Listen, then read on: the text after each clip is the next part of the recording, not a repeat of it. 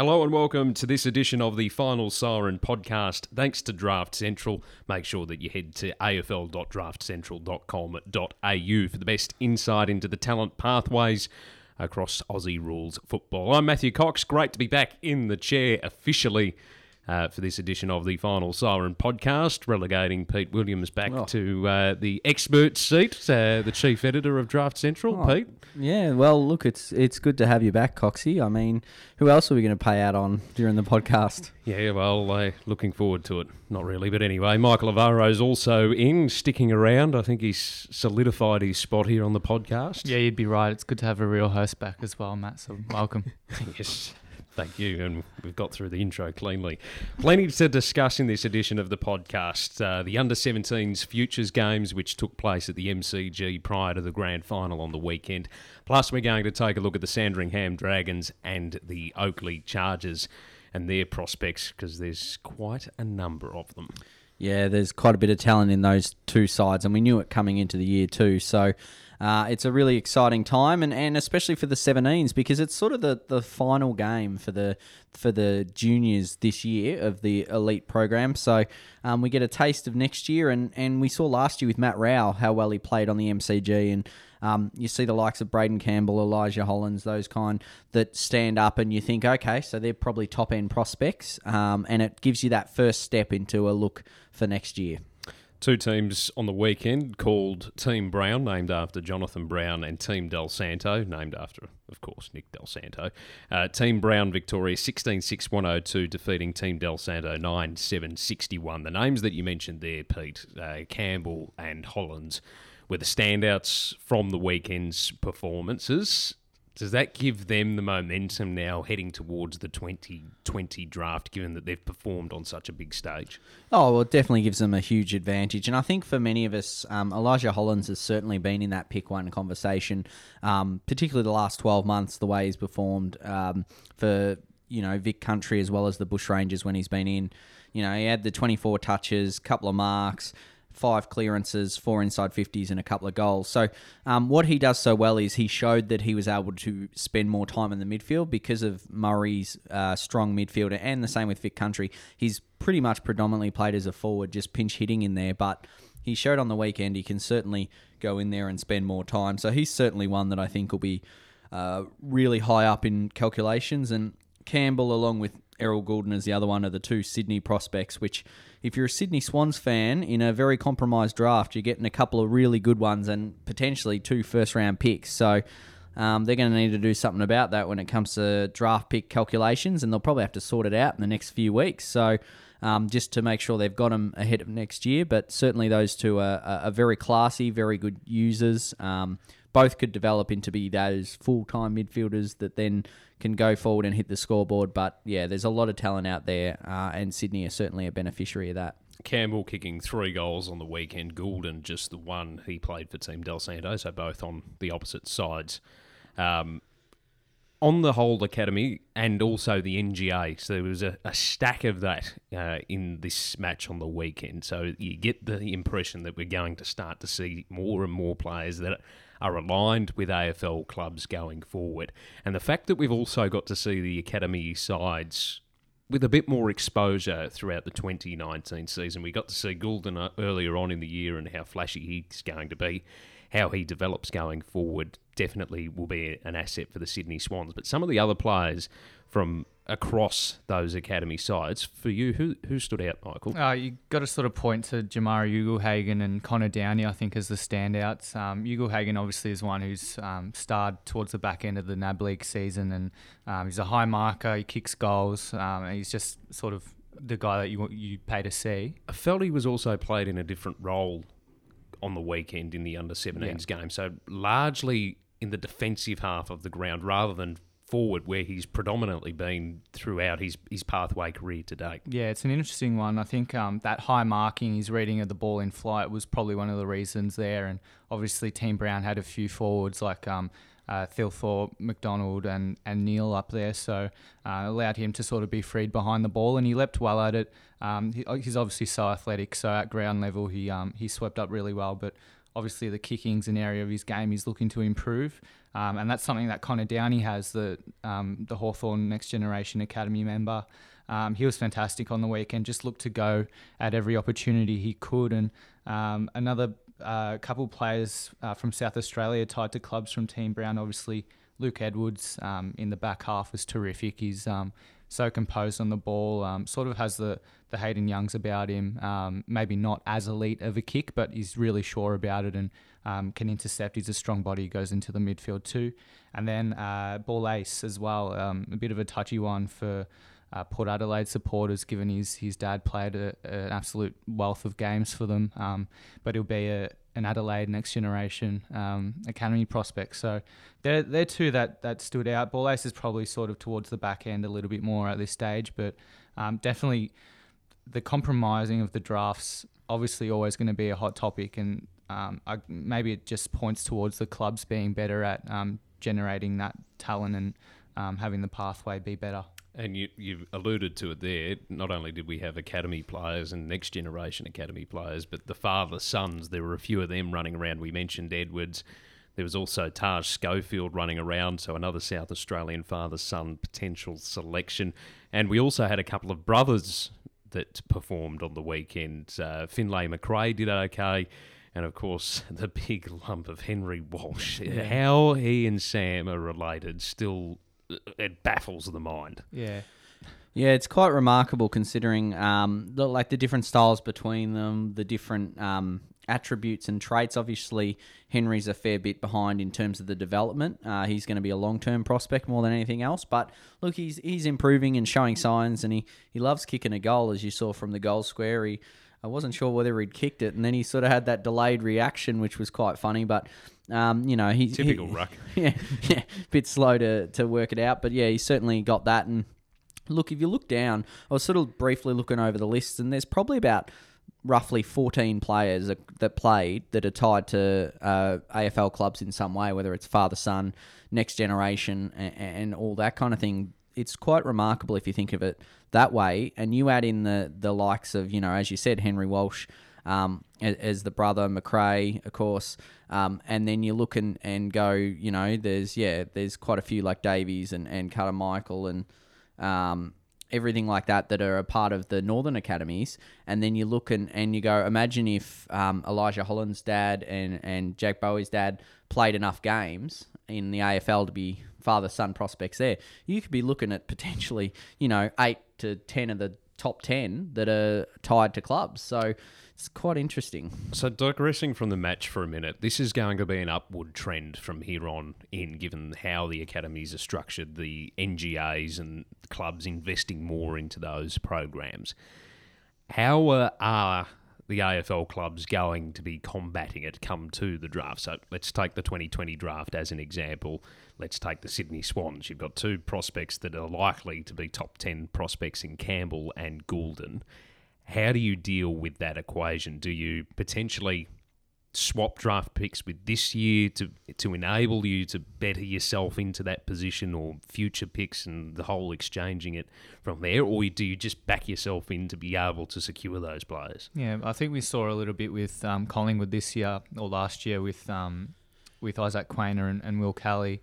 Um, you kind of know coming into the fact that you're going to have to give up a fair amount for him.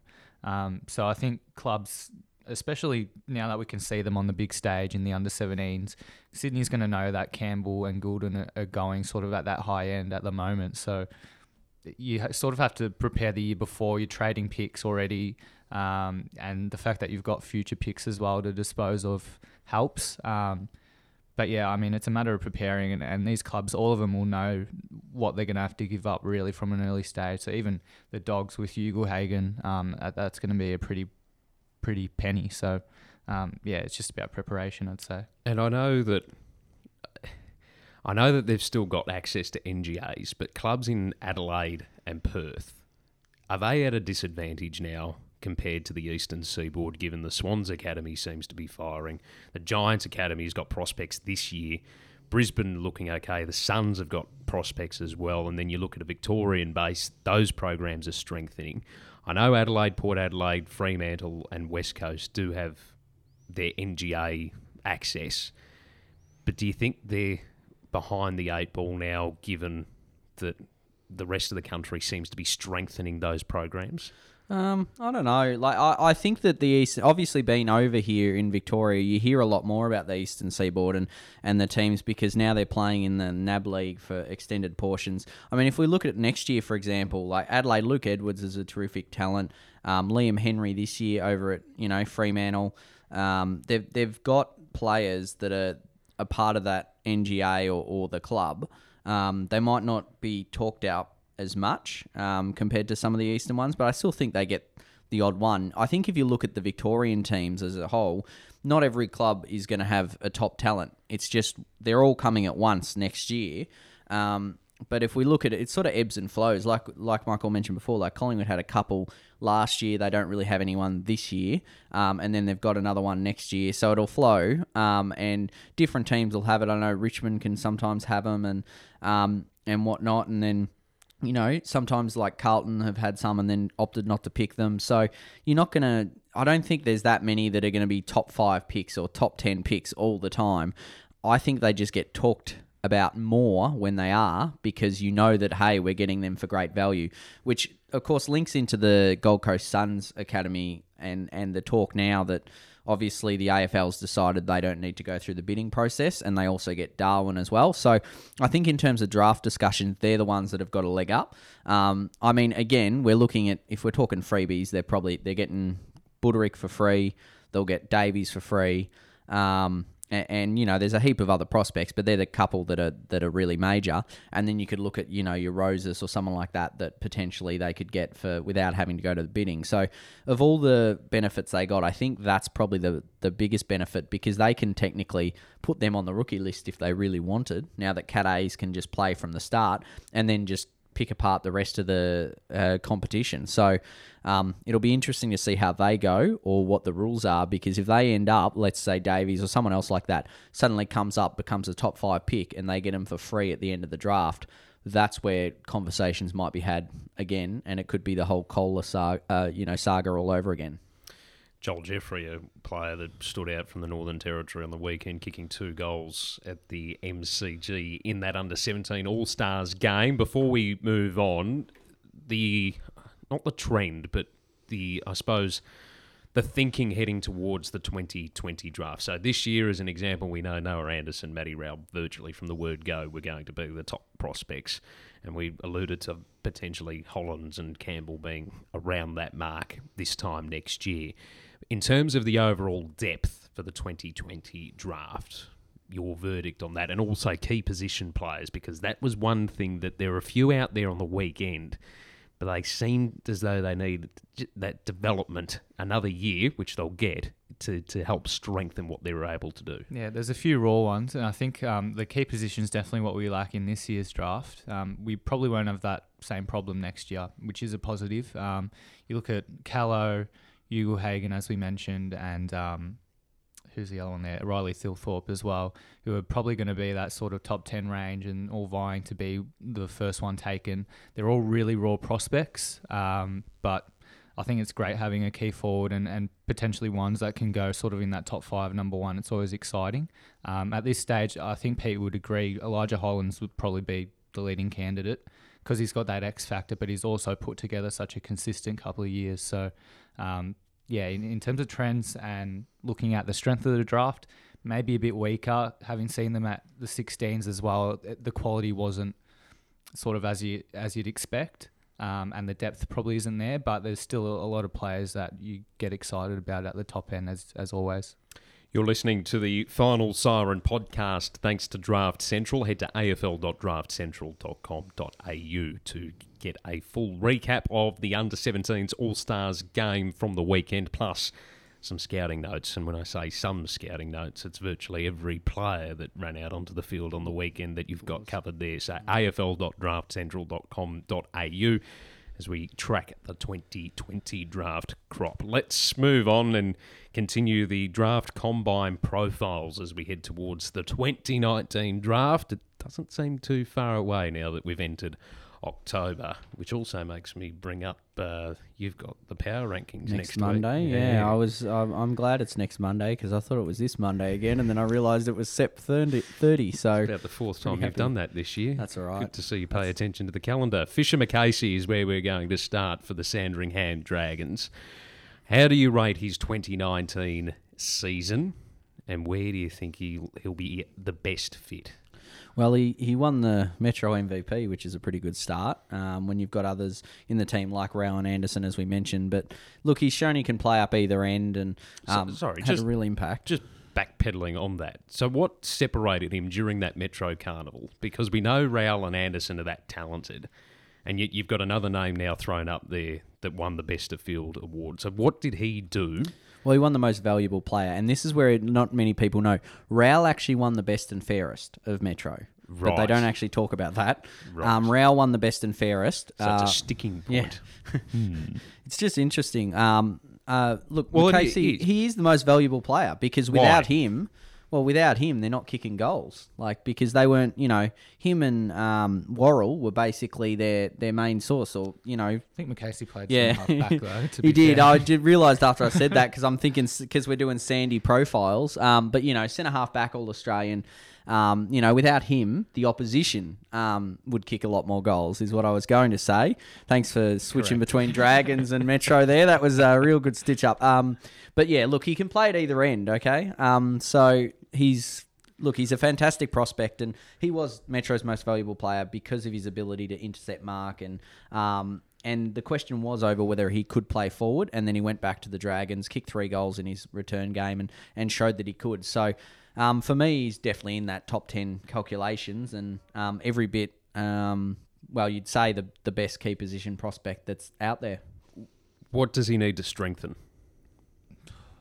Pete, you you probably be um you probably you Oh, probably well- know more than me given you've seen him at both ends. Obviously, con- obviously, consistency um, is a thing because he, he towards the end of the final series, like he got injured, um, so he couldn't quite get on the park. But prior to that, he had a couple of quiet games. But um, I think when he's sort of up and about, he's very hard to stop. But certainly, if he's um, getting taken out of the action, he did play a fair few loose roles for the Dragons, but.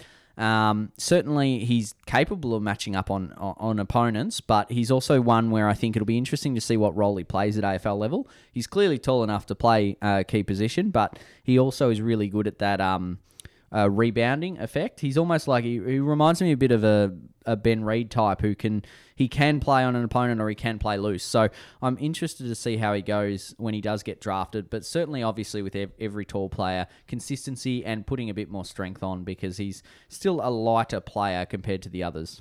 Miles Bergman's another one that's received a draft combine invite, played 13 games for the Sandringham Dragons in 2019, kicked 12 goals.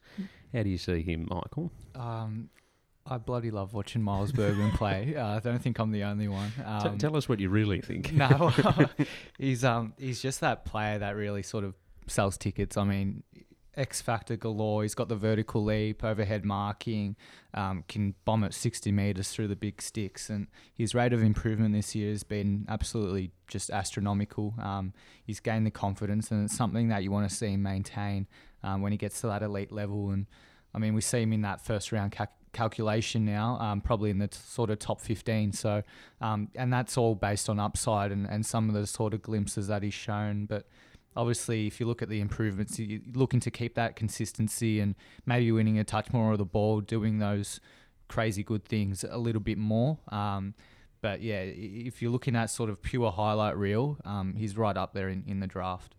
Josh Worrell coming in at 195 centimetres, another one that starred throughout the 2019 season. Another one who can play at both ends too. So um, very handy. He's the one who kicked goals. Um, I love it when there's so many Sandy players you get confused. Uh, but look, he And they've can all play. got similar Yeah. hairstyles too. It's it's because McAsey started forward and went back, and uh, Worrell started back and went forward. So they're just trying to confuse us. But commentator's dream. yeah, uh, look, Worrell um, obviously got injured towards the end of the year and missed the rest of the season. But um, Does that hurt his chances? Oh, not not a great deal. I wouldn't have thought he did enough at champs. Um, he was a bit quiet at times when he was forward, but um, Metro's forward line as a whole was quiet at times. So um, but when he got up and about, you know, he kicked four goals in a game. He looked really good. So um, I still think he's that defender though. Like I do like him rebounding off the halfback. So um, similar to McAsey, someone who uh, you know can intercept mark, uh, run down the field. He's got a bit of athleticism about him. He's he's not too bad overall, and he could maybe develop into that really tall winger, but. Probably that defensive role is um, suits him, and yeah, I don't think his injury will hurt him um, whatsoever in terms of his draft chances. So um, he's certainly one that's still in first round calculations, but certainly top 30. Finn Maginness coming in at 187 centimetres, played nine NAB League games throughout the 2019 season, kicked eight goals, was averaging over 20 touches a game.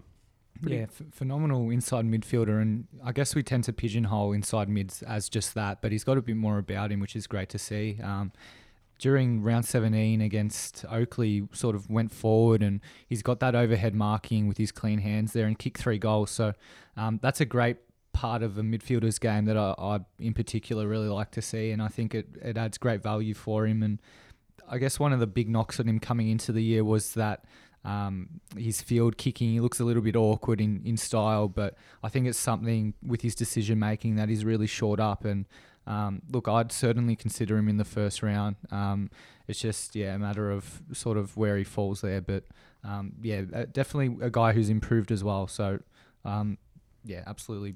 Yeah, really rate him. Like seeing him play. He's a Hawthorn father son too. It's worth mentioning. So, yeah.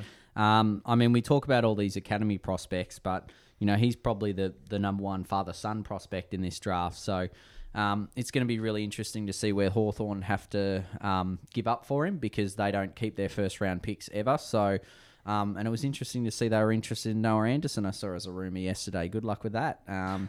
So you know, but like you've you've got to give up something, and and certainly for someone like Maginness, um, usually they go a little later than you think. So maybe you might go in the twenties, for example. But certainly he's in that first round calculation. So um, it feel like all of them are from these teams. But hmm. um, yeah, certainly Maginness is a good talent that's really come on strongly. I'm hoping he makes it a fair way down the order for the Bombers to pull another Irving Mosquito over the top of Hawthorn, but I don't think that's going to happen.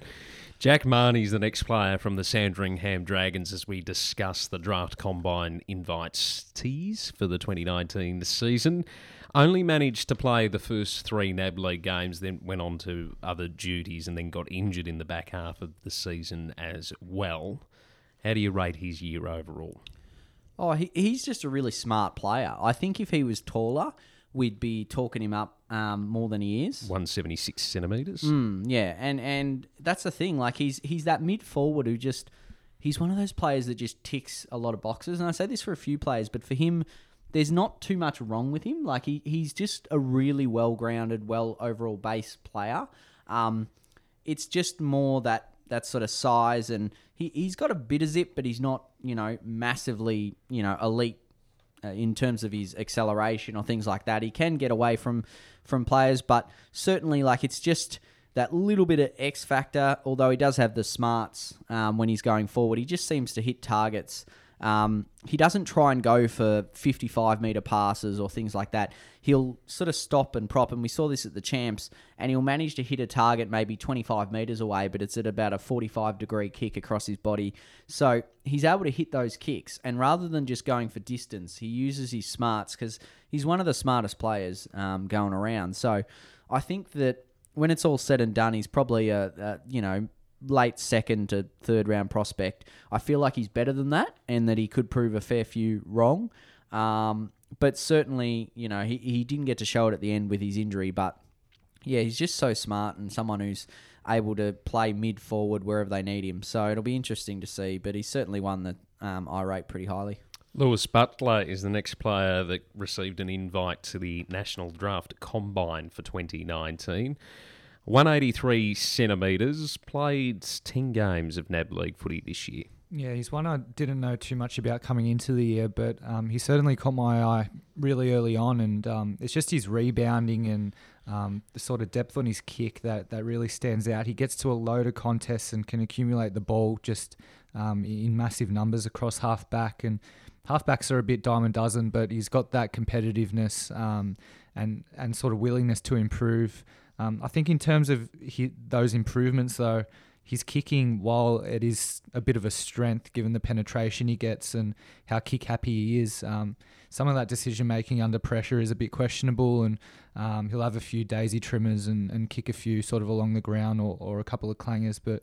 Um, yeah, definitely, it's sort of a an inconsistency maybe that um, that he's going to look to shore up, and um, other things are sort of that versatility. We know he can sort of play in the midfield, and he had to go there, but um, just sort of nailing it down and maybe getting a bit more time in there uh, would be great for him. It'd be good to see if, if he can really sort of um, develop into that midfielder from a half back.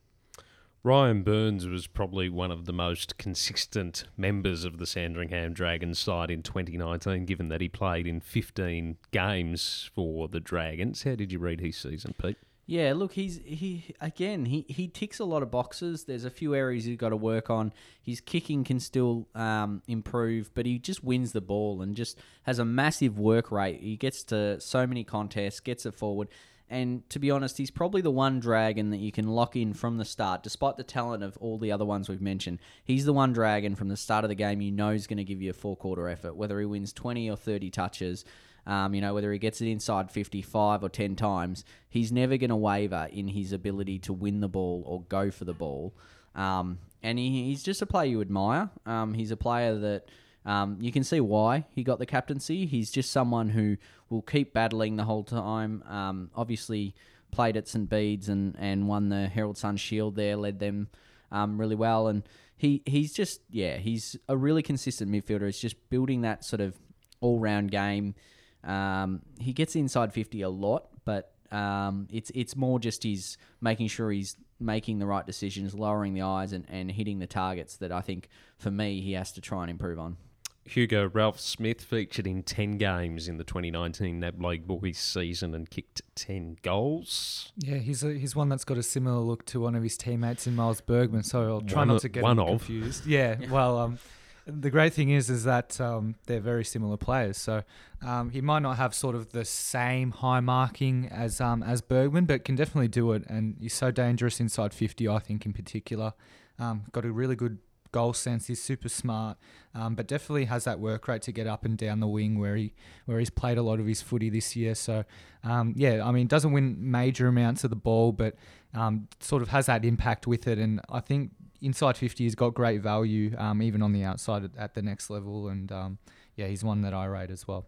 Oscar Lewis, the final player that we'll discuss from the Sandringham Dragons side that received an invite to the draft combine, featured in 10 NAB League games throughout the season, was able to contribute the two goals as, as well. He's another one with those flowing locks that you can easily confuse at Yeah. 189 centimetres too, so that's similar height as most of his teammates. Yeah, he often sort of plays maybe that half back to wing role, can get forward and have little stints in there. But look, he's an outside ball user. Um, he pops up. I think that consistency is his, his main thing he needs to work on. He's a he's a player that's got talent, but he just needs to show it a bit more in terms of um, being able to really hurt the opposition and, and win it. Because being the outside ball user, you'd probably want to have um, a higher impact in terms of the, the hurt factor going forward. But certainly, look, he's he's got the, the raw talent there, and he's a bit different to the others where we've been talking about him for a while, um, whether it's through Sandy or through the um, school footy. But he's sort of the one that's come along bit by bit, and I think that he's more of a longer term prospect, and and yeah, someone who I think is probably that later type draft, maybe rookie draft type prospect. But um, again, like Sandringham just keep finding him uh, in the region. So uh, he's another one that'll uh, go in with hope, hopeful of draft chance, and certainly one who um, has a lot of development ahead of him.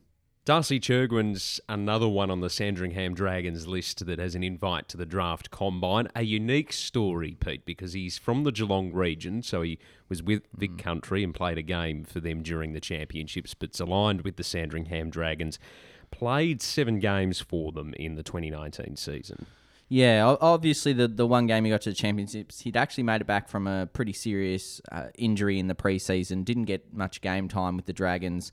Um, up until that point, he pretty much played a, a couple of games leading into the champs, and they got him back for that final um, champs game. And unfortunately, he didn't last too long in that. Only Um, you know, the the first sort of quarter, um, not even that. So unfortunately, went injured again, but he got back. Um, it wasn't as major as his first one, and he got back at the end of the year to. Um, have a bit of a say in the finals and lead up to finals. Uh, but yeah, he's one of the unique stories that um, comes from that Geelong region, as you said, and he's um, Sandy Boy. Uh, he's an inside midfielder, but can win on the outside. That big body, um, probably more ready made once he can sort of get that, I guess, consistency in his game and um, fitness right up. He's able to win the ball and he's good around the stoppages and certainly that um, prototype midfielder, if you like. Jack Bell, an, another player from the Dragons. As I said before, there's not too many of them that were consistently part of this side due to school footy commitments and representative footy. Jack Bell was, though. He played 14 games all up for the Dragons, uh, kicked 12 goals for them as well. He's unique as well in a way, and I say that because we've been discussing throughout the season that there's not too many key position players in this year's draft. Coming in at 200 centimetres, he is one of the very few prospects available. Yeah, definitely. He sort of rotates between that ruck and, and forward role, and yeah, he's about a goal a game forward, which is pretty good resting down there.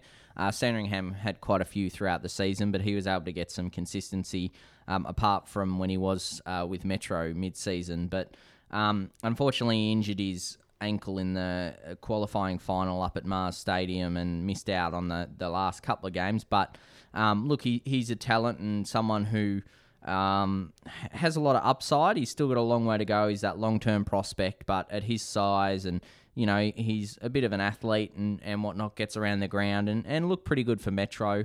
Um, there's not too many tall prospects, as you said, so he's a player that I think will certainly uh, come into consideration later in the draft. Uh, uh, no doubt clubs will do their due diligence on the players that you know that are fit and, and ready to go. But yeah, he's a long term prospect anyway. So um, yeah, good good luck to him. And I think that yeah, he's got a big future if uh, a club can be able to develop him in the right way and um, really turn him into a dominant tall, whether it's ruck, forward, or a bit of both.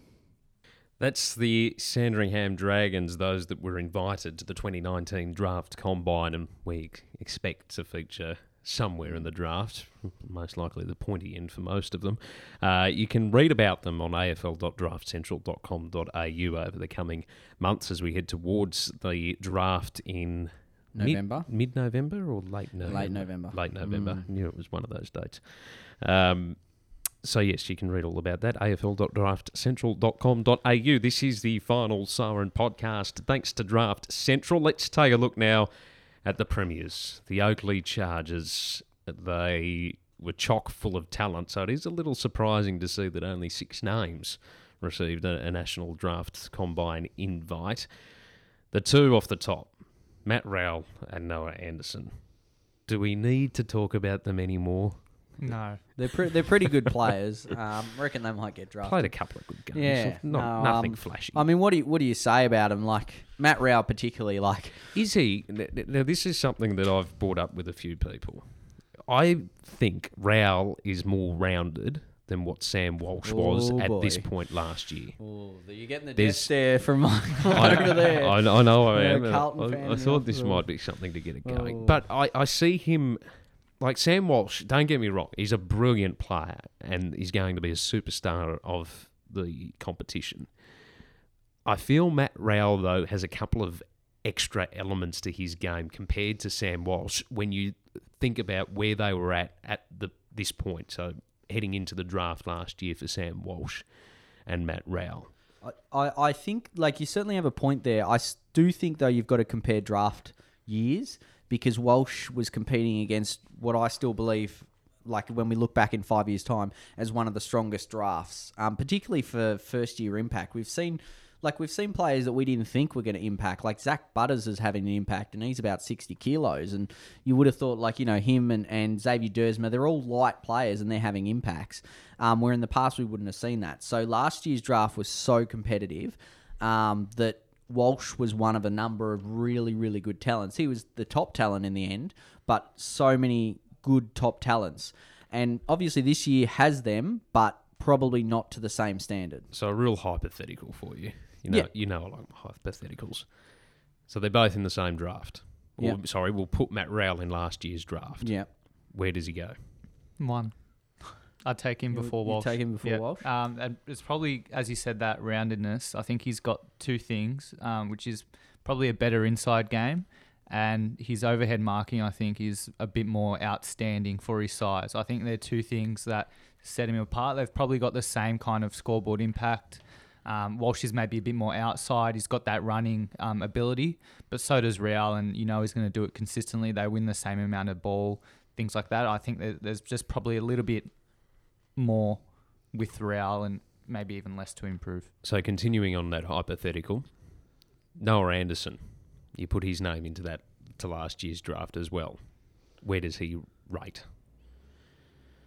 Oh, he, look, he's top five, definitely. Um, but again, like I definitely like I'd have no issue. I would take um, Walsh ahead of him, but like Oh, so you, you I'd take Walsh ahead of Rowell. I would. Yeah. okay? But I mean, in saying that, I'm certainly not unhappy taking Rowell. Like we're talking about left arm Well, we- versus right arm we, here. We are Yeah. splitting hairs. yeah, exactly. I'm not saying anything like if I'm Gold Coast, I'm taking both of them. Like you know, I'll just have pick one and two. They're absolute champion players. I would take Walsh only because um, I just feel like the the way that he played is just magnificent to watch, and to have the first year that he's had is just phenomenal. To go in, it is so hard to go in and play pretty much full time midfield in your first year and to stand up and, and be probably I don't know where he finished best and fairest, probably top three, four. It hasn't happened yet. Hasn't happened yet. Well, Yeah, he will will. Um, there's a spoiler. Um, but no, you know, he's he probably will though, won't But, he? Yeah. but he also did that in a side that it's not like he, he walked into a Collingwood or a Richmond or anything like that that's program was elite. He's walked, no, no, no. He's walked Yeah. Into a club that was struggling and made an immediate impact, Yeah. which is something that I think Rowell could do, but he's not going to have the same level of support that Walsh had coming into Carlton. Although Walsh pretty much had Cripps, if we're talking like inside bodies, um, because Carlton had a lot of injuries from their top end.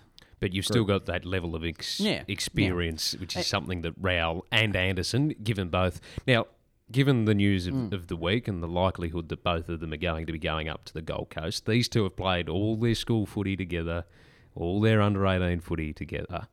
How much of an impact does it have for both of them to be slotting into potentially the Suns' side? Well, they're best 22, that's for sure. Well, obviously, Oh. but no, but like, so if Rowell was to go there separately, yeah. you add Noah Anderson, so they they both understand each other's game. Yeah. They know each other incredibly well, so they complement each other incredibly Yeah. well. So Suns fans, what can they expect to see from those two? Uh, look, well, you know what you're going to expect from Rowell. Consistent effort every week. Um, I, I was mentioning off the top, off air, in the grand final where he had 44 touches, um, you know, he had 16 hardball gets, which is just phenomenal. It's ridiculous. Half the players don't get 16 touches. And for him to get to ground level and win the ball before anyone else, and in a contested situation. So that's when others are battling for that ball. It's not a cheap loose one on the outside.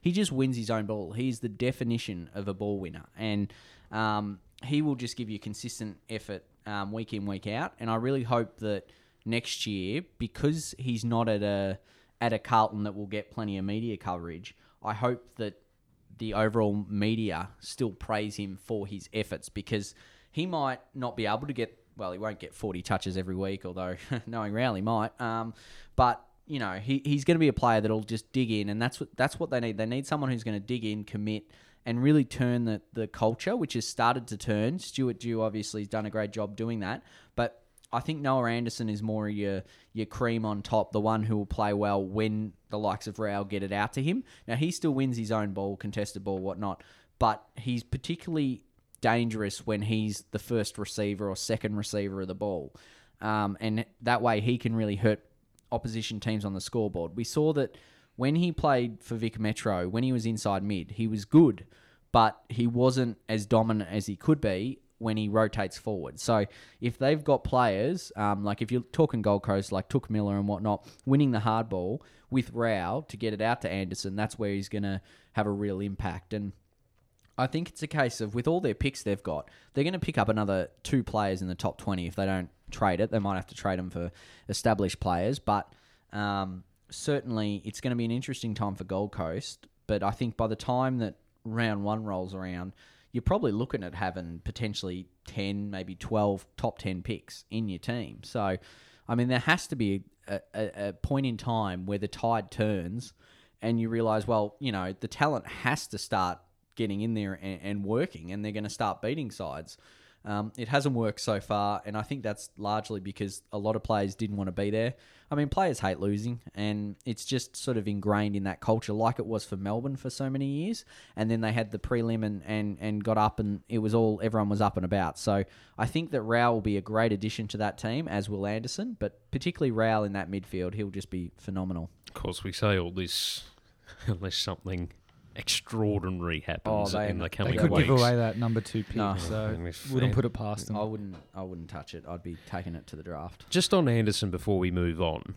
So at the start of the year, some had him in front of Rowell. Some had him going number one. What changed? I think it's just Rowell's too good to ignore. I mean, I know uh, both Yeah. Pete and Did- I had him number one, but Did did Rowell get better or did Anderson plateau? no, I, that, definitely not the case. I, I think, um, yeah, I, I just thought Rowell was better anyway. But the argument for Anderson would have been that he's got that sort of, he's got a bit more X factor Yeah. about him. He's a game winner. Flashy. Yeah, Yeah. and, and he's he's bigger. He's a bigger body. Kicks goals. kicks goals, does all the, the, the stuff that's exciting and you want to see. So I think that's why a lot of people would have had Anderson. It's the um, Walsh top. versus Rosie argument again. Like I know Yeah. they're not the same player, but it's that argument of the consistent ball winner every week versus the guy that could win you a game with four or five goals. So apart from those two, who we- we've known for the last 18 months we're going to be up the top end of the draft, a couple of others that have really stood out this year for the Oakleigh Chargers, and in my eyes, Trent Bianco. He caught my eye in round one. Now, not that he didn't catch my eye You, prior you to told that. us earlier in, in in the podcast, and one of the first ones, you didn't realize he'd played last year. I may have skipped So, my mind. like, he, he's a But potential first no, round. So pick. what? What I no. What I'm saying there is off, and it was probably coming out of the back of the round one game, but I couldn't remember him having the impact. So that's what I was referring to to clarify those Oh. comments, in case they get written up That's somewhere. right. Trent Bianco's impact that he had in round one and what he's subsequently done throughout the 2019 season, I think has strengthened his case to be a top 10, maybe bordering top five prospect. It's a stretch at this point. Yeah. I think um, I'd have him. It is, but he's Yeah. he's capable. He's a half back flanker that can run through the midfield. Has got fairly good execution. You don't just you don't no, seem no, to be no, no, agreeing 10, with me 10 here. I can see. Like, if if a team takes a pick on ten, I can see. This might be an exclusive for the uh, power rankings coming up here, Yeah, ladies and gentlemen. five. Well, I mean, he's a, he's around that mark. Like he, for me, he's in that ten to twenty five mark, which I think's fair. Um, for me, the difference with the the top five, particularly, is they all win a lot of hardball, their own their own ball. And I know Bianco, that's not his go. He's an elite kick. Um, he will slice and butt. He's probably well, aside from Ash and Young, he's probably the next best kick in this draft. Um, but he's just there's just some areas he needs to work on. Like I know we've spoken throughout the year, so that defensive pressure um, that he's got to apply more of, and um, I guess develop that contested side that even the uncontested players have. So I, I think there's a few things to work on, but certainly his offensive game, I sort of think of it like this: his offensive game is top five. His defensive game is probably a second rounder. So therefore, you put it together, and he's probably in that mid first round. the reason why I push him up a little higher is because I just really like his decision making. So he's mm. able to make coming off half back in a pressured situation. He's ma- able to make a very calculated decision on where to place the ball that's going to be most effective. Now it helps that he's had some pretty handy players to help make those decisions, but he's he's just got that game awareness and and the ability to sense right what's going to be the best outcome to go forward. As you said, the offensive aspect of his game is definitely the strongest point, which is saying something for someone that probably coming into the year was labelled halfback flanker. Yeah, I think. Well, he's he's a good mate of mine, Trent Bianco, so I'll vouch for him. Um, Dropping names now. nah, Is this um, what we do on the podcast? Just, just given off for Mr. Month? clarity, he stitched him up at the post game press conference at the grand final because he uh, had an audio problem. and- Anyway, back to the footy. Um, Trent, I, th- I think, as you said, Matthew, that um, the the damage going forward and you know, kicks, good kicks going inside 50 are so rare and valuable. I think he's just, he's arguably one of the best, probably top three, really, um, like Pete said, in the draft this year. And you look at some of the plays that he's making look even better than they are. No one would be speaking about, well, they would be, but Cooper Sharman and Jamarra Ugle-Hagan have gotten silver service from this kid throughout the back end of the year, and he is a massive part of why they've kicked so many goals because they're leading beautifully. They're great marks, but they're not going to mark anything if you know they're getting balls al- along the ground. So I think Bianco, he can he has that ability to bring others into the game and and make them look better than maybe they are. That's not to say that Sharman and Ugle-Hagan aren't any good, um, but he he's got that that quality about him. I think that's really yeah, obviously something that pushes him to the ten mark. I'd have him late first round. And and the other thing you got to remember is when you've got a top prospect, you always nitpick with little things. Like for example, you go, oh, "I need to work on this. He needs to work on that." Where if you look at a player that's probably late to rookie, you're like, "Oh, he's got this really good, and he's this is a real strength of his." When realistically, a top ten pick or somewhere near that, probably one of their improvements or deficiencies in their game is probably stronger than the strength if it's the same feature of a late to rookie player but it's all relative. So you go, wow, he's an elite kick, elite decision maker, but you know he doesn't tackle that much, or he, you know, he doesn't have those defensive side. It's not saying that it's you know it hurts his game. It's just an area of improvement, and you know you try doing that for Rowell, and you pretty much you know it's hard, it's hard to pick weaknesses or improvements out because they're just so good. at under 18 level. At under 18, well, Rowell will be good at any level. Well, yeah, that, that is true. But put it into a bit of perspective, Pete. Um, Dylan Williams, where does he fit into the equation? He's an interesting one, I think. I, I Injured in the, the back half of the year. Oh, he's been. I back- reckon back he's been injured all year, to be honest. Um, like maybe What not fully. He's been playing well. He's just had the inconsistencies and whatnot. Um, I'm not saying it's anything untoward or Oakleigh have done anything wrong. Um, he's just sort of had those. He just He keeps, hasn't lived up to the expectation or the bar that was set no, prior to and the I- season. I think he's just had little niggles. I'm not saying it's enough to keep him out of the games. I think that eventually it, it's probably It's been the back, yeah. And in the end, I think that it was just too much, and they went, okay, let's let's just take you out. Um, but look, he's a match winner, and he's when he's up forward, he's the best forward. I think he's best when we're talking like you know medium to small forwards. He's better than anyone else. Like in terms of his ability, he can just completely take a game away from you. Really exciting. Um, but then sometimes you won't see him for a half, and you'll be like, "What happened to him?" Like he'll have two touches to half time, and I think this might have been one of your games up at Rams where he had about two touches to half time, and then he comes out and kicks a bag of goals after. Um, and that's just Dylan Williams. Like he'll come out and you'll be like, "Whoa, I didn't realize he was playing," and, and suddenly he's kicked four or five goals, and you're like, "Where did that come from?" Like his best is unbelievable, and if there was anyone that I guess has to improve their consistency, it's him because when he does, he could be a dominant player. Like we'd be talking top five if he was able to do that. I was going to say, I think he featured in the top 20 Hmm. power rankings from memory. He, he's thereabouts at the moment. He's probably 22, 23, but yeah. Given what you've just said, is the likelihood that he falls down the order increasing? Yeah, well, I said uh, I, I said as a joke to someone yesterday. I said, "Oh, I'd love to have him at Collingwood," and and they replied with, "Well, you might." And Collingwood's first pick's thirty five, and I, I couldn't see him falling that far to be honest. Um, he's just too talented. But I tell you what, uh, if you if you hear a scream at the draft, that'll be me. Um, look, he, he's an incredible player. I would take him in a heartbeat if it's anything past twenty. Um, like yeah, he's just an incredible player. And yes, the consistency. And again, we go elite players. You've got to try and work out nitpick, but certainly once he gets that consistency in there, he's going to be a very, very good player and will probably be one of the best from this draft if he can get it together.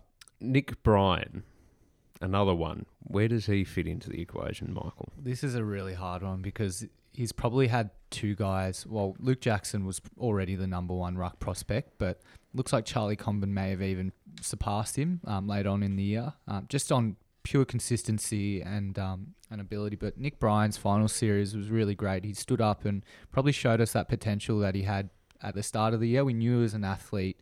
Um, he actually, you know, always had that really good ruck craft, but we wanted to see him leap at the ball and mark and um, do all those things and, and you know sort of show a bit more around the ground and, and have a bigger impact on the, on the say of the game. But um, yeah, as I said, that finals uh, series was really good. He, he started really flying and um, and getting to those aerial contests and, and had a, a, fair bit of the ball in the grand final as well early on. So, in terms of where he where he falls, I mean, it's going to be one of those teams that already has good ruck stocks, I think, and, and that can afford to have him play in the twos and develop a couple of years because he's still very raw. Um, in saying that, I definitely think he's past the second round at this point. Early on, you'd have him right up there just based on potential, but um, he hasn't showed it consistently enough. And I definitely think he, he falls outside the first couple of rounds. The final name from the Oakleigh Chargers, and I've deliberately put this to the end because I think it is a good story. We had one last year who came in late to the Stingrays side, won a premiership, got drafted in Sam Sturt. We've got another similar story this year. You don't like him though, do you? Cooper Shah. I do like him. I do like He's him. left him for last. he, he knows what I'm talking about. I, I do know what you. Oh, there's no inside jokes on this podcast. No, well, so- it was on a certain podcast that I may have been the Questioned why he was so highly rated when he'd only played a few games. was being devil's advocate, and then I saw him live. Um, Cooper Sharman. So he's come out of Balwyn in the middle of the season, was doing some pretty special things there.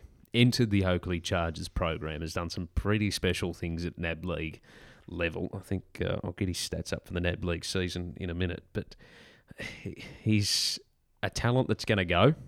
We know that. He's claimed a premiership, so he's done what Sam Sturt did last year for the Stingrays. He played eight games, kicked 14 goals. Mm. Yeah, he's he's he's certainly one that is um, incredibly talented, and there's a lot of upside to him. I, I think he's still very very raw. Um, they're obviously doing the testing as we record, so um, we don't know what it'll be, but we assume he'll be pretty good in the um, running agility type, but not so good in the endurance. That's just as a general kind of thing for people who haven't been in the elite system. Um, and So he, he was never for the to provide the background case. He was never a part of a junior pathway program until the middle of this year. Is that correct? Well, for Oakleigh, he was a part of the GWS Academy, which is the Right. interesting story. It doesn't get talked about much. Obviously, for whatever reason, like he did relocate to Melbourne, but obviously, for whatever reason, um, there wasn't the connection made to make um, a, a NAB League or then TAC Cup team. Um, he's gone to local footy and he's he's really performed strongly and.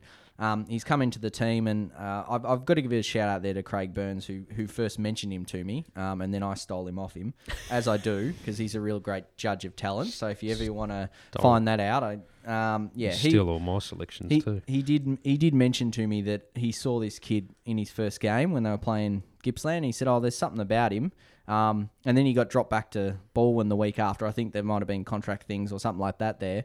Um, and we thought, oh, okay, don't know about that. But then he was back, and I saw him the week after, and he kicked four goals. I went, oh, yep, this kid's pretty good. And um, I, I think it's very similar to Sturt in the way that he's got a lot of upside. Maybe not quite the same as Sturt, because Sturt had elite like a lot of things. It was just completely raw. Where um, Sharman is very good vertical leap. Like he will test very well in that.